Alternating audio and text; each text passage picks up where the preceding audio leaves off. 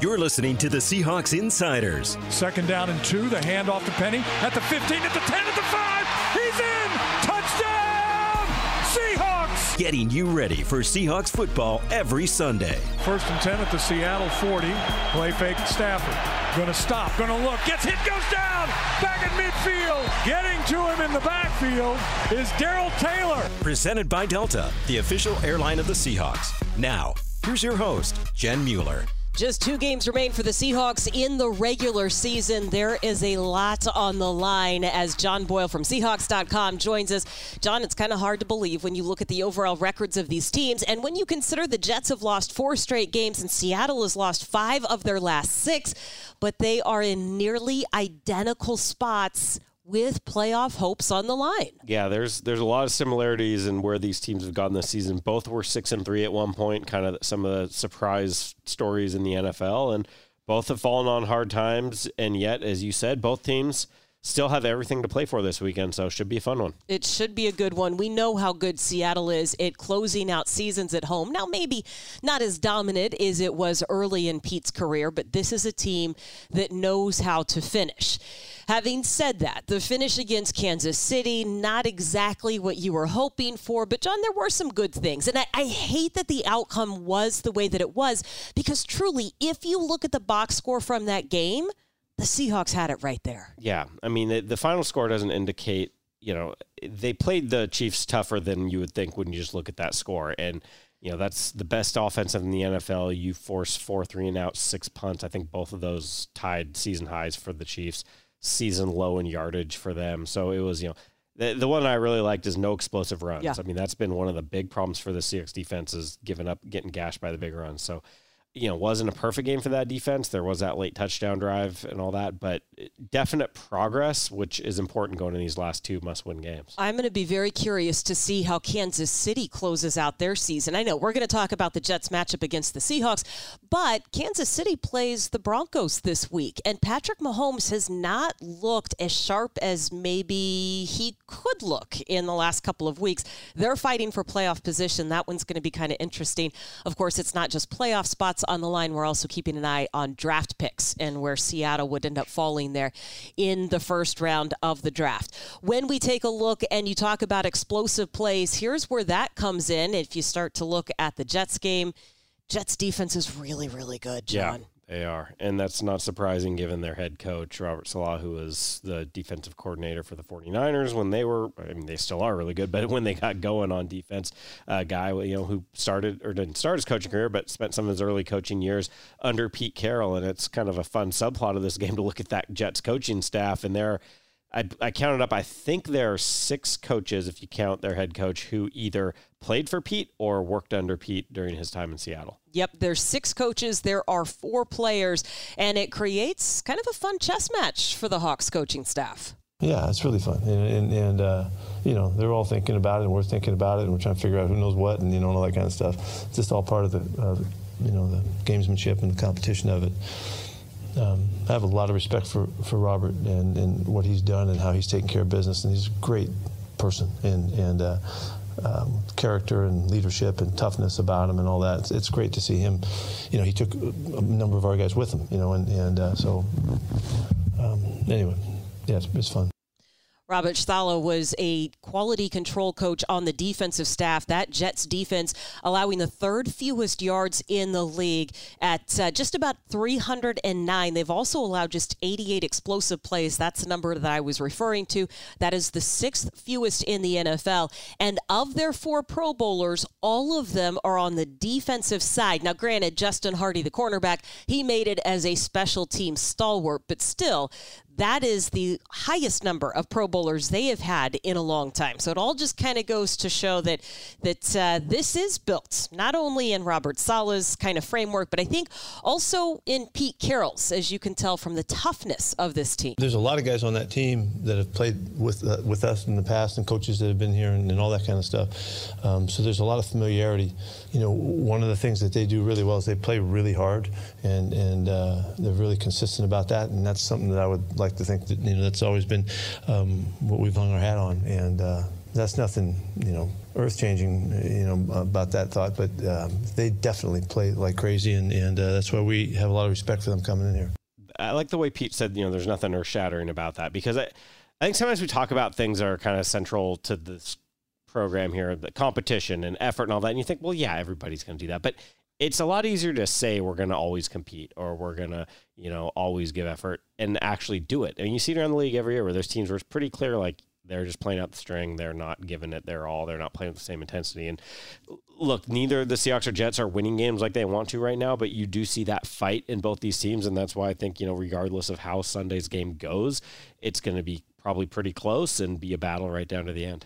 Well, and you also have very similar styles of play at cornerback in particular. I know that Sauce Gardner and Tariq Woolen are never going to line up across from each other, but oh my gosh, I cannot wait to see these two on Sunday. I thought you were going to say DJ Reed and whoever is the other corner the other cornerback there. Well, I also would say this: DJ Reed is fired up to face the Seahawks. I'm sure he is. You know, good for him. He got paid. The Seahawks. It's not that the Seahawks didn't want him back, but they just you know the price got a little more than one. And the the whoever is their other cornerback is a reference to Sauce Gardner's tweet when he took over the Pro Bowl voting lead from Tariq Woolen and said, "Y'all are the reason I passed whoever was leading the Pro Bowl votes at the cornerback position," as if he didn't know who Tariq Woolen was. So I, I hope the Seahawks you know have a little fun with that with him on the field. Well, uh, yes, of course, everybody knows who those two are. Of course, they know who each other are. They are the only two rookies in the NFL to make the Pro Bowl this year.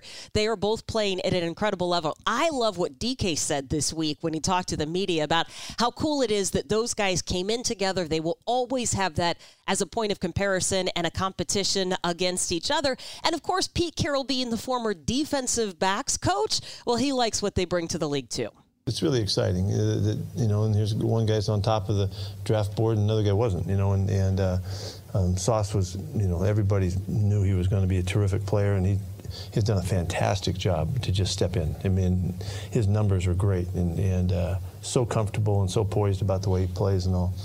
Um, he's playing with a really good guy on the other side too. You know, uh, DJ Reed has played really well this year and, and uh, very much in the you know in the mold that we had seen him, and uh, so they, we're going to see some good corner play this weekend.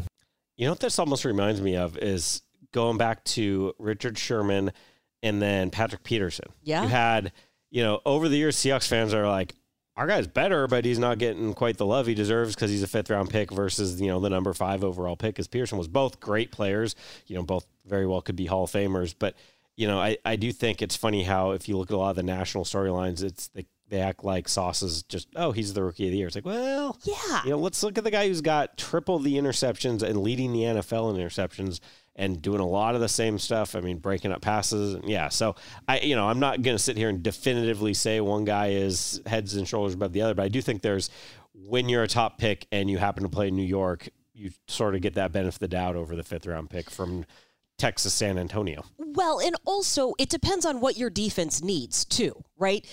When you have Tariq with six interceptions, that is tied for the league lead. Now you've got Sauce with 16 passes defense. That is the most in the league, but Tariq is right there at 14 passes defense. I think some of it is what does your team need right now? And I, that's not the only position that we're talking about battles for rookie of the year. It's happening on the offensive side of things too. And if you look at their wide receiver, Garrett Wilson, who leads all rookies in receiving yards and receptions, that's awesome. But you want want to know the rookie that leads the league in touchdowns? The rookies in touchdowns. Uh, I have a guess. You want to take that yeah, guess? I think he might play running back for the Seahawks. He does. It's Ken Walker III, who has nine touchdowns. He didn't even start the season, John. Like, I don't understand how we're having this conversation. It depends on which number is important. Right? I know. Yeah. I mean, it just depends on what you're looking at. I, I do wonder, like, I got to think there's a certain element of, like, if you're the Seahawks receivers, do you feel like, man, we got to go help Tariq out and put up some numbers on Sauce Gardner. If you're, you know, if you want to get your running back going, it's this kind of sort of competition. Like, let's help our own guys out. So it'll be curious. Obviously, your first goal is to win this game, but you got to think, you know, both teams are thinking we got to help our guys out because this is sort of the showcase of facing off against each other. Well, and it could help if Tyler Lockett is able yes. to return. What an incredible story! And I hate to say that I just kind of brushed it off when when Pete said, "Yeah, he might only miss a week." I'm like, okay, yeah, he might only miss a week. And then you think about what surgery actually yeah, is. They cut his hand open. He's got these stitches on there. They're going in there and fixing a broken bone. It's wild. And you're catching fastballs from Geno. Well, and that's the other thing. It'd be one thing to say like, okay, this guy broke his hand and he's a linebacker, and you put a cast right, on it and you go club play. it up. And, yeah. yeah.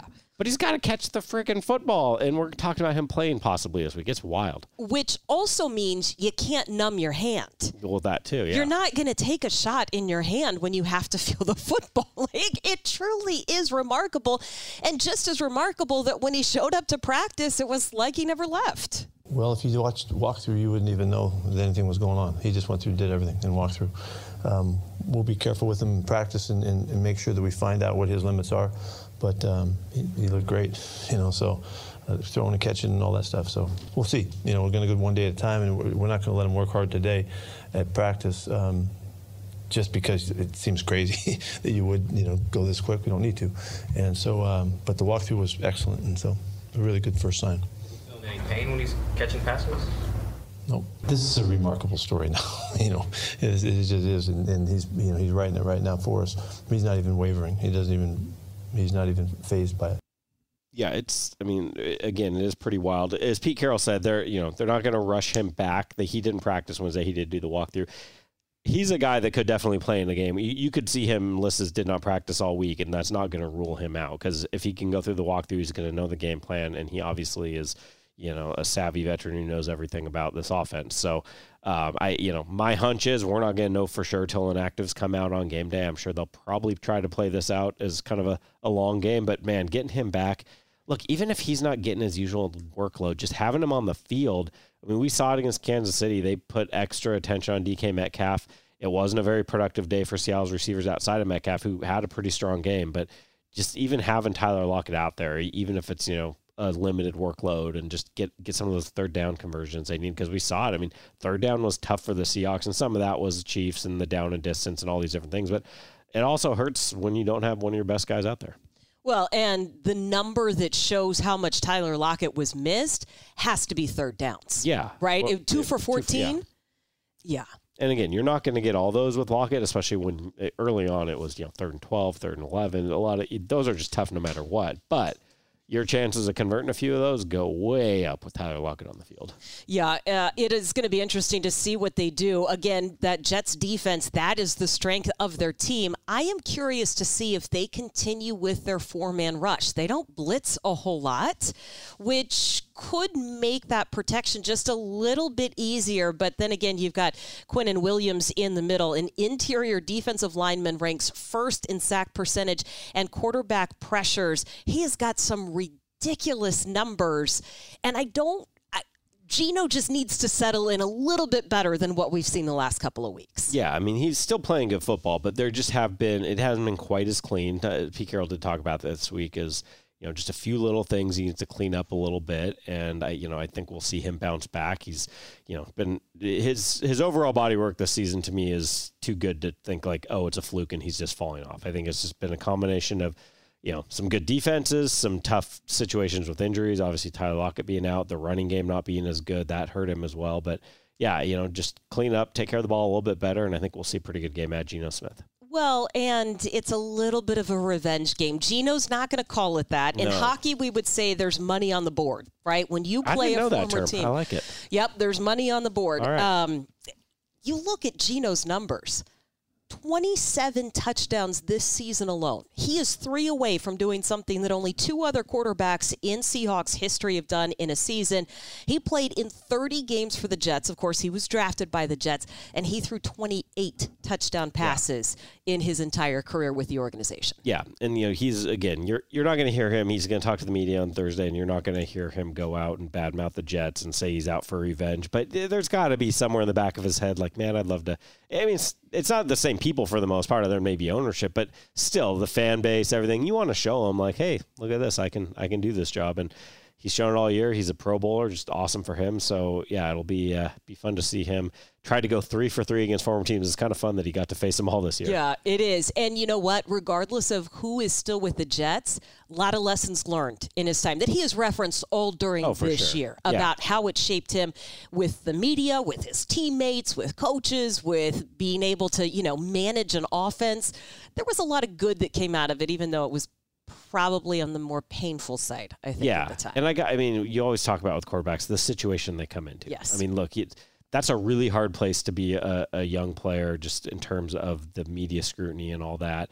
And then if you're not on a team that's very good and just they they can't help you out. I mean, you look at some teams. A guy comes in on a good roster and it, he adds to it, and they're contenders right away. Some guys struggle and they never bounce back from it. It, it took Geno Smith longer than he should have had to wait to get his opportunity, but he's shown that he can play this game. He certainly has. And right now, we are going to pause for a word from our presenting sponsor. The best stories aren't the ones you're told, they're the ones you live. Meeting people in person, facing challenges face to face, getting out of your hometown and your comfort zone. Delta knows how important it is to see a different point of view from a different point of view. So, for those who want their own story to tell, Delta Airlines has a world full of places to start. Delta, the official airline of the Seahawks. John, both you and I had a chance to spend Christmas with some family. I was in Houston, you were in Portland. I had a conversation I did not anticipate having, and I'm going to ask you what your most unexpected conversation oh, was boy. with family. I know, I'm giving you a chance. Here's where I'm going with this. So, we're sitting at dinner the other night, and we're talking about football. And of course, my dad and my brother are trying to teach me about football as if I don't do this for a living. But the question comes up what position would you like to play? Now, both my dad and my brother played football in high school. My brother was a great quarterback. You know what position my brother said he wanted to play? You're never going to guess, but it would make Damien Lewis and Gabe Jackson very happy. Yeah, he wants to be a guard. He wants to be a guard, That's and I'm like, an odd why choice for a would you want to play guard? He's like, because I'd like to, I'd like to be the pulling guard. I'm like, that That's an oddly specific. great. That's what I thought. Yeah. I said I'd like to be an edge rusher because I have plenty of aggression I could take out. I'm not fast, but I'm pretty mean when I get riled up. So I think I could be an edge rusher. I only need to play a couple of downs at a time, right? Yeah. Yeah, I think I could do that. So that was the most unexpected family conversation. Uh, see, I'm trying to think because it, it at my brother-in-law's house we had five kids age seven and under running around. So I just don't feel like there's a lot of conversation that happened. It was more just trying to, you know, control the chaos and keep the kids from hurting themselves and each other. So I, yeah, I'm trying to think of any like There real conversation. And it Did was, you want to chime in on what position you'd like to play in football? oh, I don't know. Uh, you know, I always saw myself as a running back. Really? Yeah, I don't know. Huh. A little, little undersized, but you know. Well, back back in my soccer playing days, I was you know sort of fast and could make people miss. So interesting. that was a long time ago, though. I'm not saying I'm anything athletic anymore. Well, it does make me see you in a new light. Yeah, We were trying to also think long snapper. My nephew could be a long snapper. yeah. I mean, if we're talking He's realistic also a for my, lefty. I don't know how that works as a long snapper. yeah, I don't know if it, you know. I don't know. I mean, if we're talking realistic, like being my size, Third probably quarterback probably would be great punter and me. kicker were, would be my only real choices. Yeah. Yeah, I'd be a special teamer, maybe.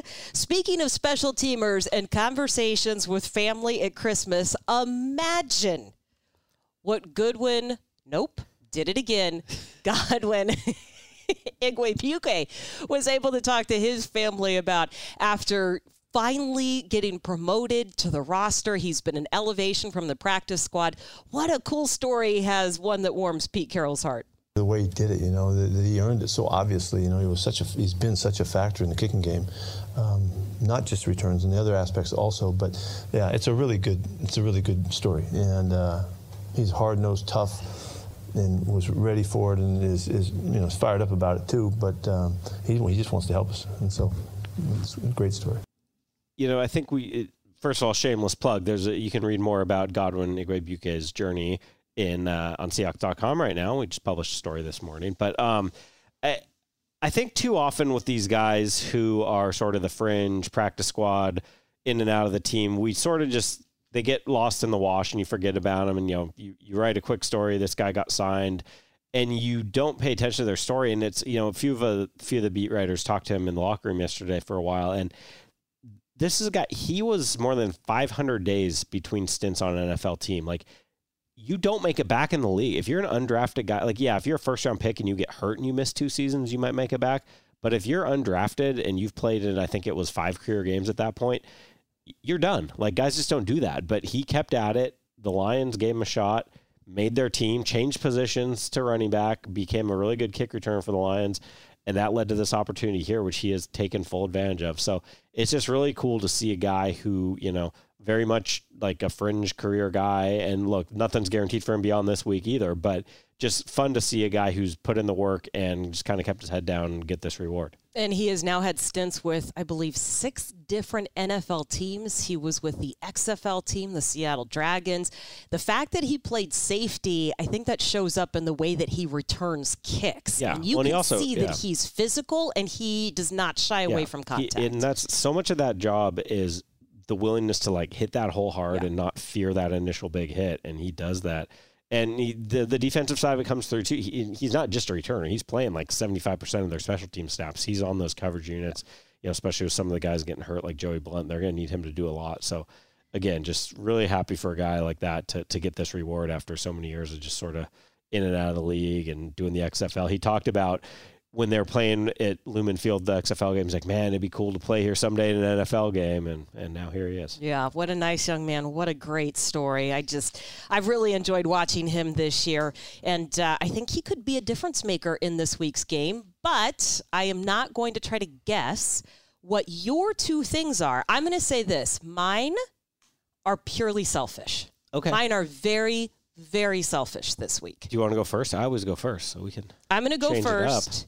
Here's what I want to see from the Seahawks to get a win, but it's not just a win this week. It's a bigger win. Again, selfish. A Tariq Woolen interception and a Ken Walker touchdown. All right, pad their. Uh, Yes, I want. I want people to be talking about our rookies, not the Jets rookies. I want it to be spectacular highlights that also lead to a win. It'd be great if the turnover created by Tariq set up the touchdown for Ken because then every time you run that highlight package, it's right there. Two rookies can't miss them. I told you, purely selfish motivations this well, week. I was going to bring up turnovers. Seahawks defense had double digit turnovers in, I think it was 10 of their first 12 games. They have, or not double digit, multiple turnovers. That'd be great. that would be awesome. I want to do that. I was kind of thinking, wow, that's amazing. Multiple turnovers in 10 of their first 12 games. They have none the last three. So get back to taking the ball away. Jets have been turning the ball over a little bit lately. So get those turnovers going. Other side of the ball, I know it's all about the finish, but let's start a little faster. It's been last week, the Seahawks had one first down on their first five possessions before the, the last drive of the half where they got the field goal. 49ers game two weeks ago, it was f- one first down on their first four drives before they got a field goal. So that's nine possessions with one first down to start one each in the last two games. So get started a little sooner. You know, you don't have to score a touchdown every drive, but let's, you know, maybe get some points in the first quarter, get the, keep the defense off the field, just get a, get going early. Well, and make Mike White play from behind. Yeah. As he has not been playing the last couple of weeks, coming back from a rib injury and expected the to start road, yeah. at quarterback on the road for the Jets on Sunday. We'll see how that plays out. We'll review our picks and talk to you again next week for a new edition of the Seahawks Insiders Podcast.